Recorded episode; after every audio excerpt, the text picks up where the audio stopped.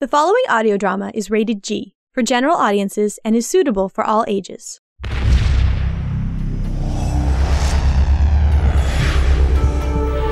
This is a Broken Sea audio production where entertainment is always free.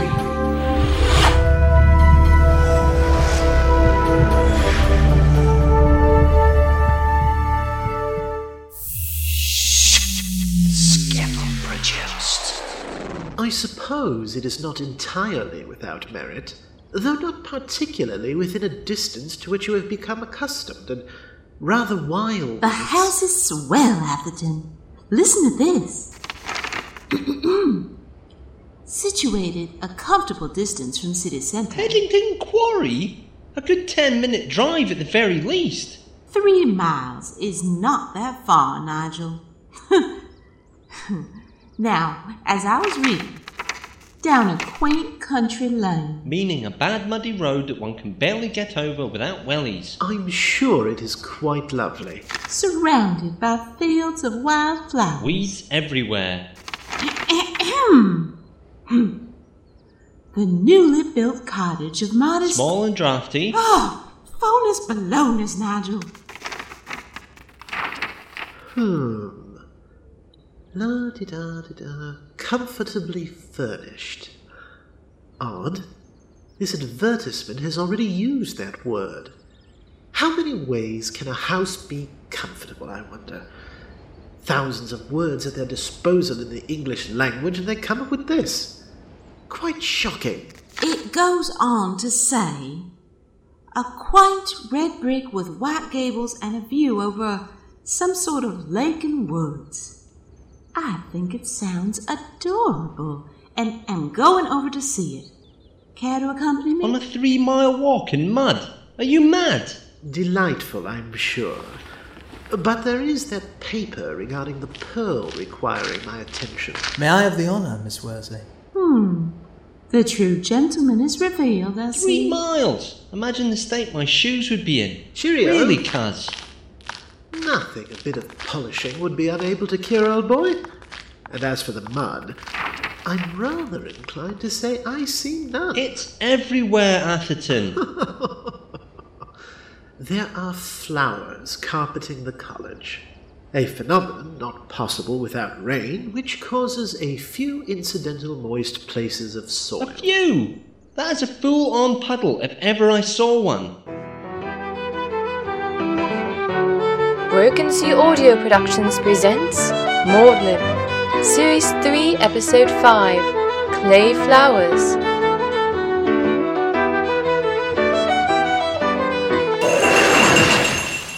Are, are you certain this house is a price that you can.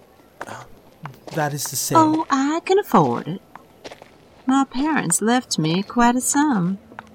Hasn't my apparel given you a hint? Uh, it is quite flattering, I admit, but clothes are never of interest to me. Yes. You are perpetually in blazers or academic garb. Not that the fluttering black gowns are not intriguing in their own way. The sleeves get into everything. Try using a microscope with them. Good show the prof lets us take them off for labs. I cannot be rid of a mental picture of you leaping about with a butterfly net, trying to catch some rare species with those rows being tossed hither and thither. no doubt I will cut quite a figure. Ah, This town is so lovely. It is bound to inspire my writing. I think I might stay a- at least a year, depending on visas. Well, I, uh. There. Uh, um. Uh, great Scott! It came from the meadow over there. Stay there. Sounds like she's in trouble. Help me, please! Take a breath, madam. How may I assist you? I am pursued. He seeks to capture me. Or worse. Whom? Miss Worsley? Hang it all, I'm not waiting on my own when some unknown creature is about to attack. You should have stayed where it was safe. I'm safe with you. Don't try to change the subject. There he is! I see no one. In the sky! The west wind! Nonsense. Merely a, a, a wing flying man? How very odd. He's swooping toward us. Ah! No! Help me! Come not near this lady.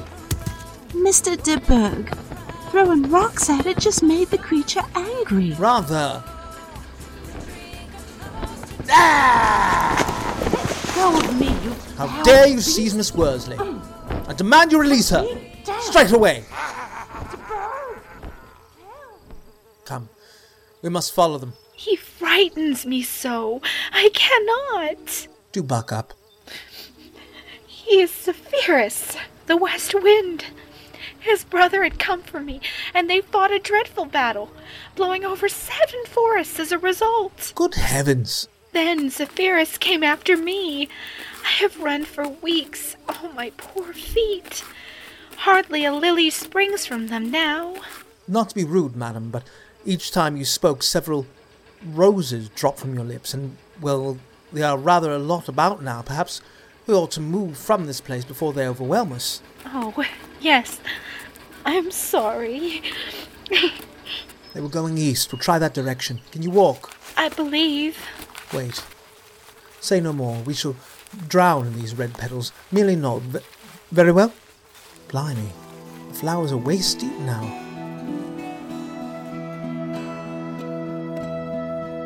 Over on the hill there grows a flower, growing quicker still, more perfect by the hour. Deep within the flower is a tiny gem, all fringed with gold. The fairy queen sits there.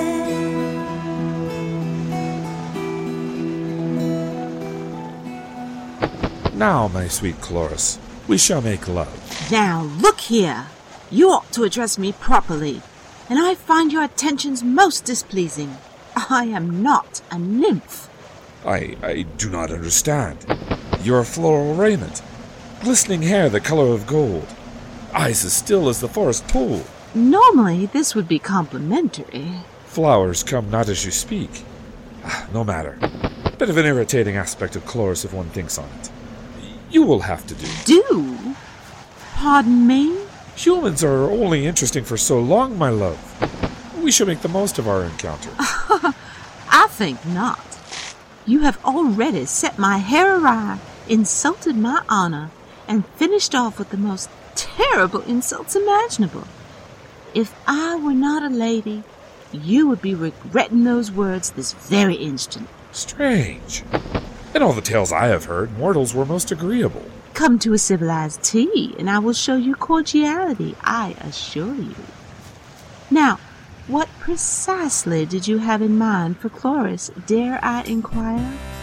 Three black roses sitting on a fence, watching the world pass them by, laughing at humanity and its pretense, wondering where next to fly. And they cackled in joy and dove through the air like the winds of a hurricane. And they spread their wings as if to declare, Onward, let freedom ring.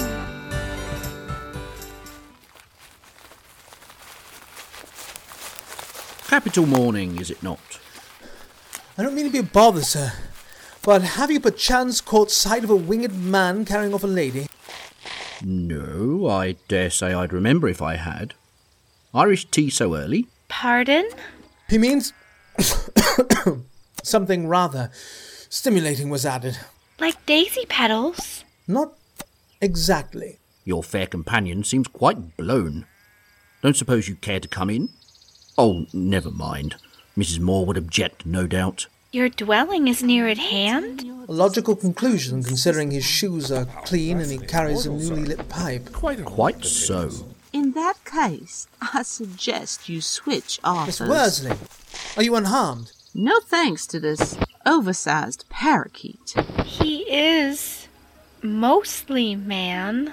Perhaps I had too much tea. May I be so bold as to suggest there might be a, a misunderstanding?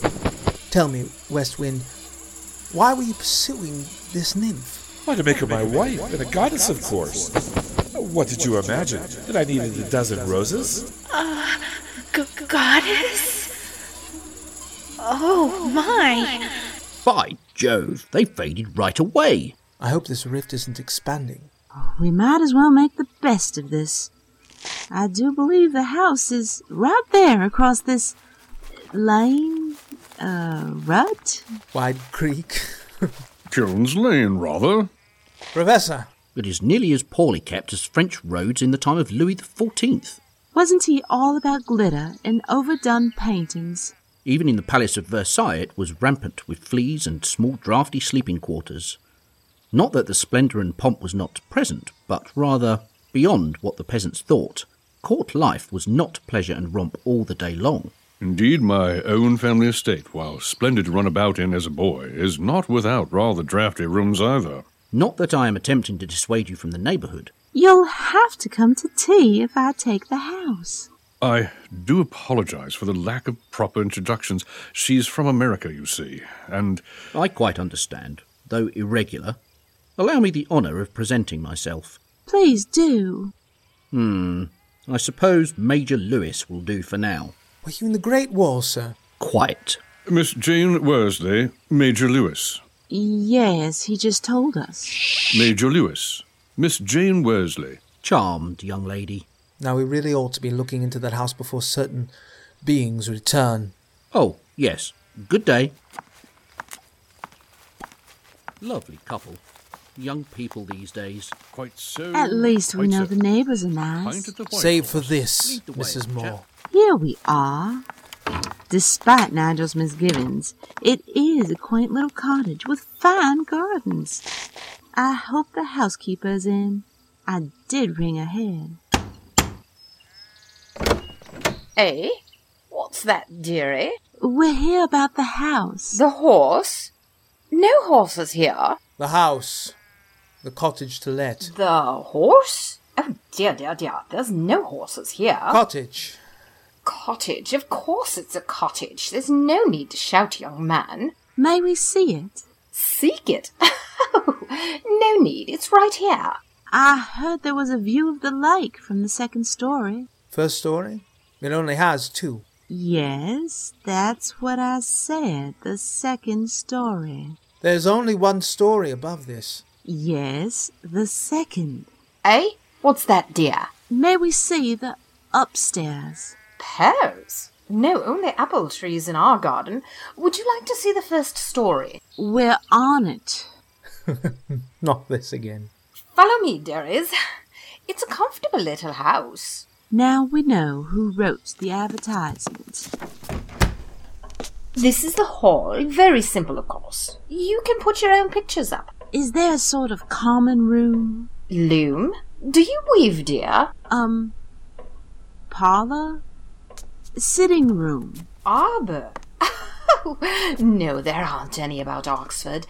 This is a medieval town, my dear. Ah. and here we have the parlor. I find it most attractive, particularly the room for books and shelves on the wall. Not to mention bay windows.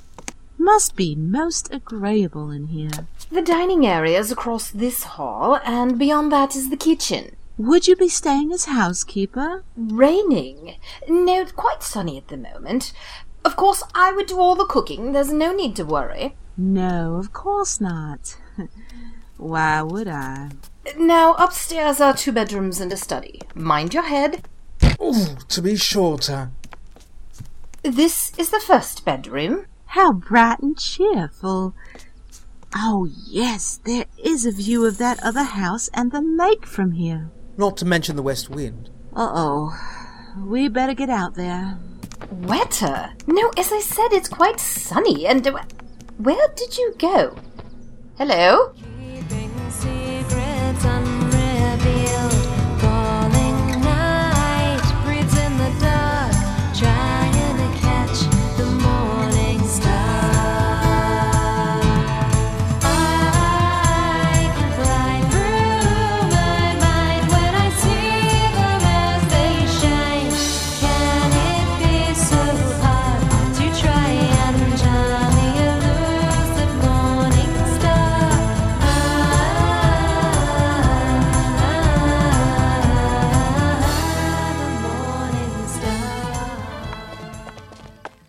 I do hope we are in time. We could be doing anything to her at this moment.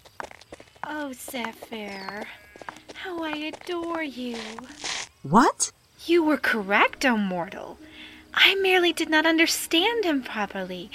To be a real goddess, no longer merely a nymph and an object, but a person. Look Here. You can be yourself even as a nymph. No, Miss Worsley, I've heard of them before.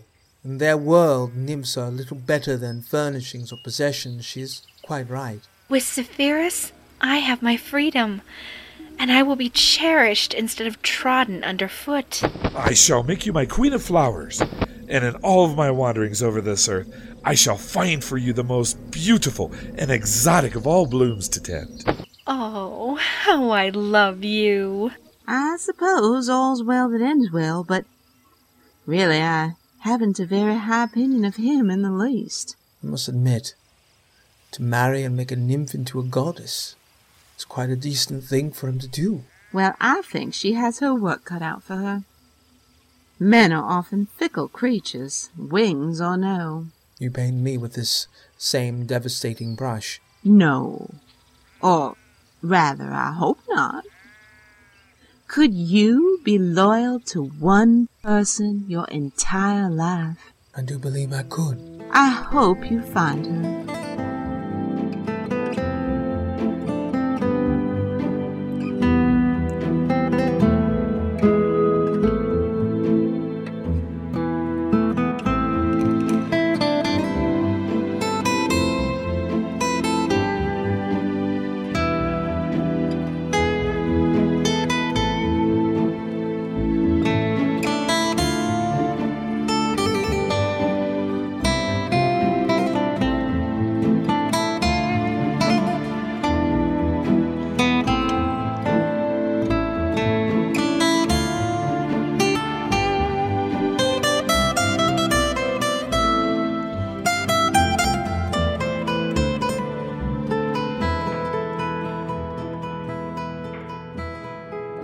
The cottage will do. Marvellous having you close. Thank you, Mr. Atherton. Do ring if you need a lift. I'll bring a motor car round. Can't have you walking all that way. Or a horse we could go riding. Yeehaw! Do keep it down, Westbrook. My own two feet will serve me just fine. Besides, I need the exercise with all the sitting and typing I do. Miss Worsley, Mr. De Berg, you frequent the Bird and Baby? I would not go so far as to say frequent. Twice a day falls into the definition, I do believe. Quite. Might I inquire if you took the house? I did, thank you. Suppose you'll have to take me up on the tea now. Rather, I shall bring my brother along if he is to be had. Must be off. Good afternoon. Bye. Pleasant sort of fellow. He's not one of the fellows. Pardon? Worsley is only upset that his marks won't get him the Medieval Literature Fellowship next year. What if Colchester nabs it? I shall never lift my head again. Ugh! Or we could all be surprised and Atherton gets it. Colchester ought to. His father would never let him alone. How can you defend that? That rake! De Berg defends everyone, Nigel. I'd better go help Jane move her things out of the hotel, I suppose. Swell! And then you can take me shopping. I mean, I'm, I'm very busy at the moment, and De Berg will help her with the trunks. Oh no, I'm not assisting you out of this one. She's your cousin. Maudlin, Series 3, Episode 5 Clay Flowers, featuring the voice talent of Mark Kalita as Percy Atherton. Tea and biscuits at Miss Worsley's. I wouldn't serve biscuits. Cake? Muffins? Peter Franson as John Westbrook. Wait, Jane, you do know biscuits are cookies and sweet sorts of things, right? Really? Huh. I thought they were like hardtack, all chalky. David MacGyver as Nigel Worsley. I'll bring the clotted cream. Stephen J. Cohen as Walter de Berg. And I shall bring the flowers. Just no more roses, please. Kim Giannopoulos as Miss Jane Worsley. Hmm, maybe the house is drafty. Lynn Cullen as the housekeeper.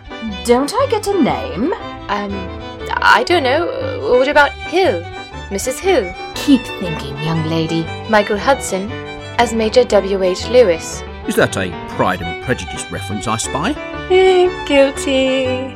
Bruce Busby as Lord David Cecil. I approve wholeheartedly. Christina J. Boyd as Chloris. La, I'm the goddess of flowers now.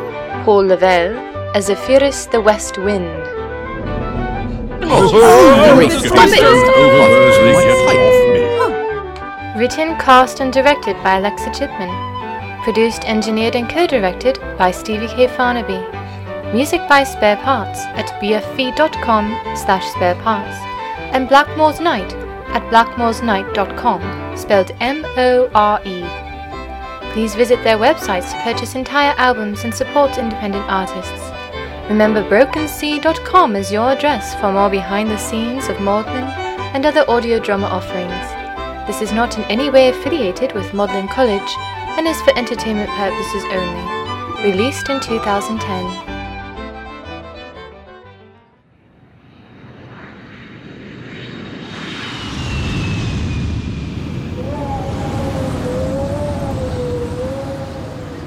We'll be deploying at over 70,000 feet. The suits will supply us with oxygen and maintain our body temperature. Air is almost non existent at this altitude, and the negative pressure would literally boil your blood. I'm scared, Senshin. I'm scared too, friend. Distance to target 11,000 meters. Alright then. Here we go, Nathaniel. Ready? Jump. The wait is finally over. Leviathan City exists at over 35,000 feet under the ocean. Tell me what is hidden here, Evangeline. The pieces are in place. It is the sanctuary for a group of immortals that have existed there for the last thousand years. Uh. I regret that I have kept certain aspects of our mortal existence secret. And soon, that which is hidden. That is, until one group decided to leave paradise and live amongst humanity. Will now be revealed, It's now or never. and one secret Blackdoor is the only thing that stands in the way of the genocide of the human race. will ignite a war that will span the globe. What are those things? Blackthorn knows we're in Tibet. All guard units, this is Evangeline. And not everyone. Please, Talia. Will get out alive. I'm so sorry, McCowan. Fire again! Fire everything! I have wanted to do this for over a millennia. Why would Evangeline want an army? I fear something very sinister is hovering around Leviathan. it's time to get ready for war. On May 26th, Chapter 25, the season finale of the Leviathan Chronicles will drop. Go to iTunes or www.leviathanchronicles.com to listen to current episodes and get ready for the biggest chapter in the Leviathan saga. I want to live.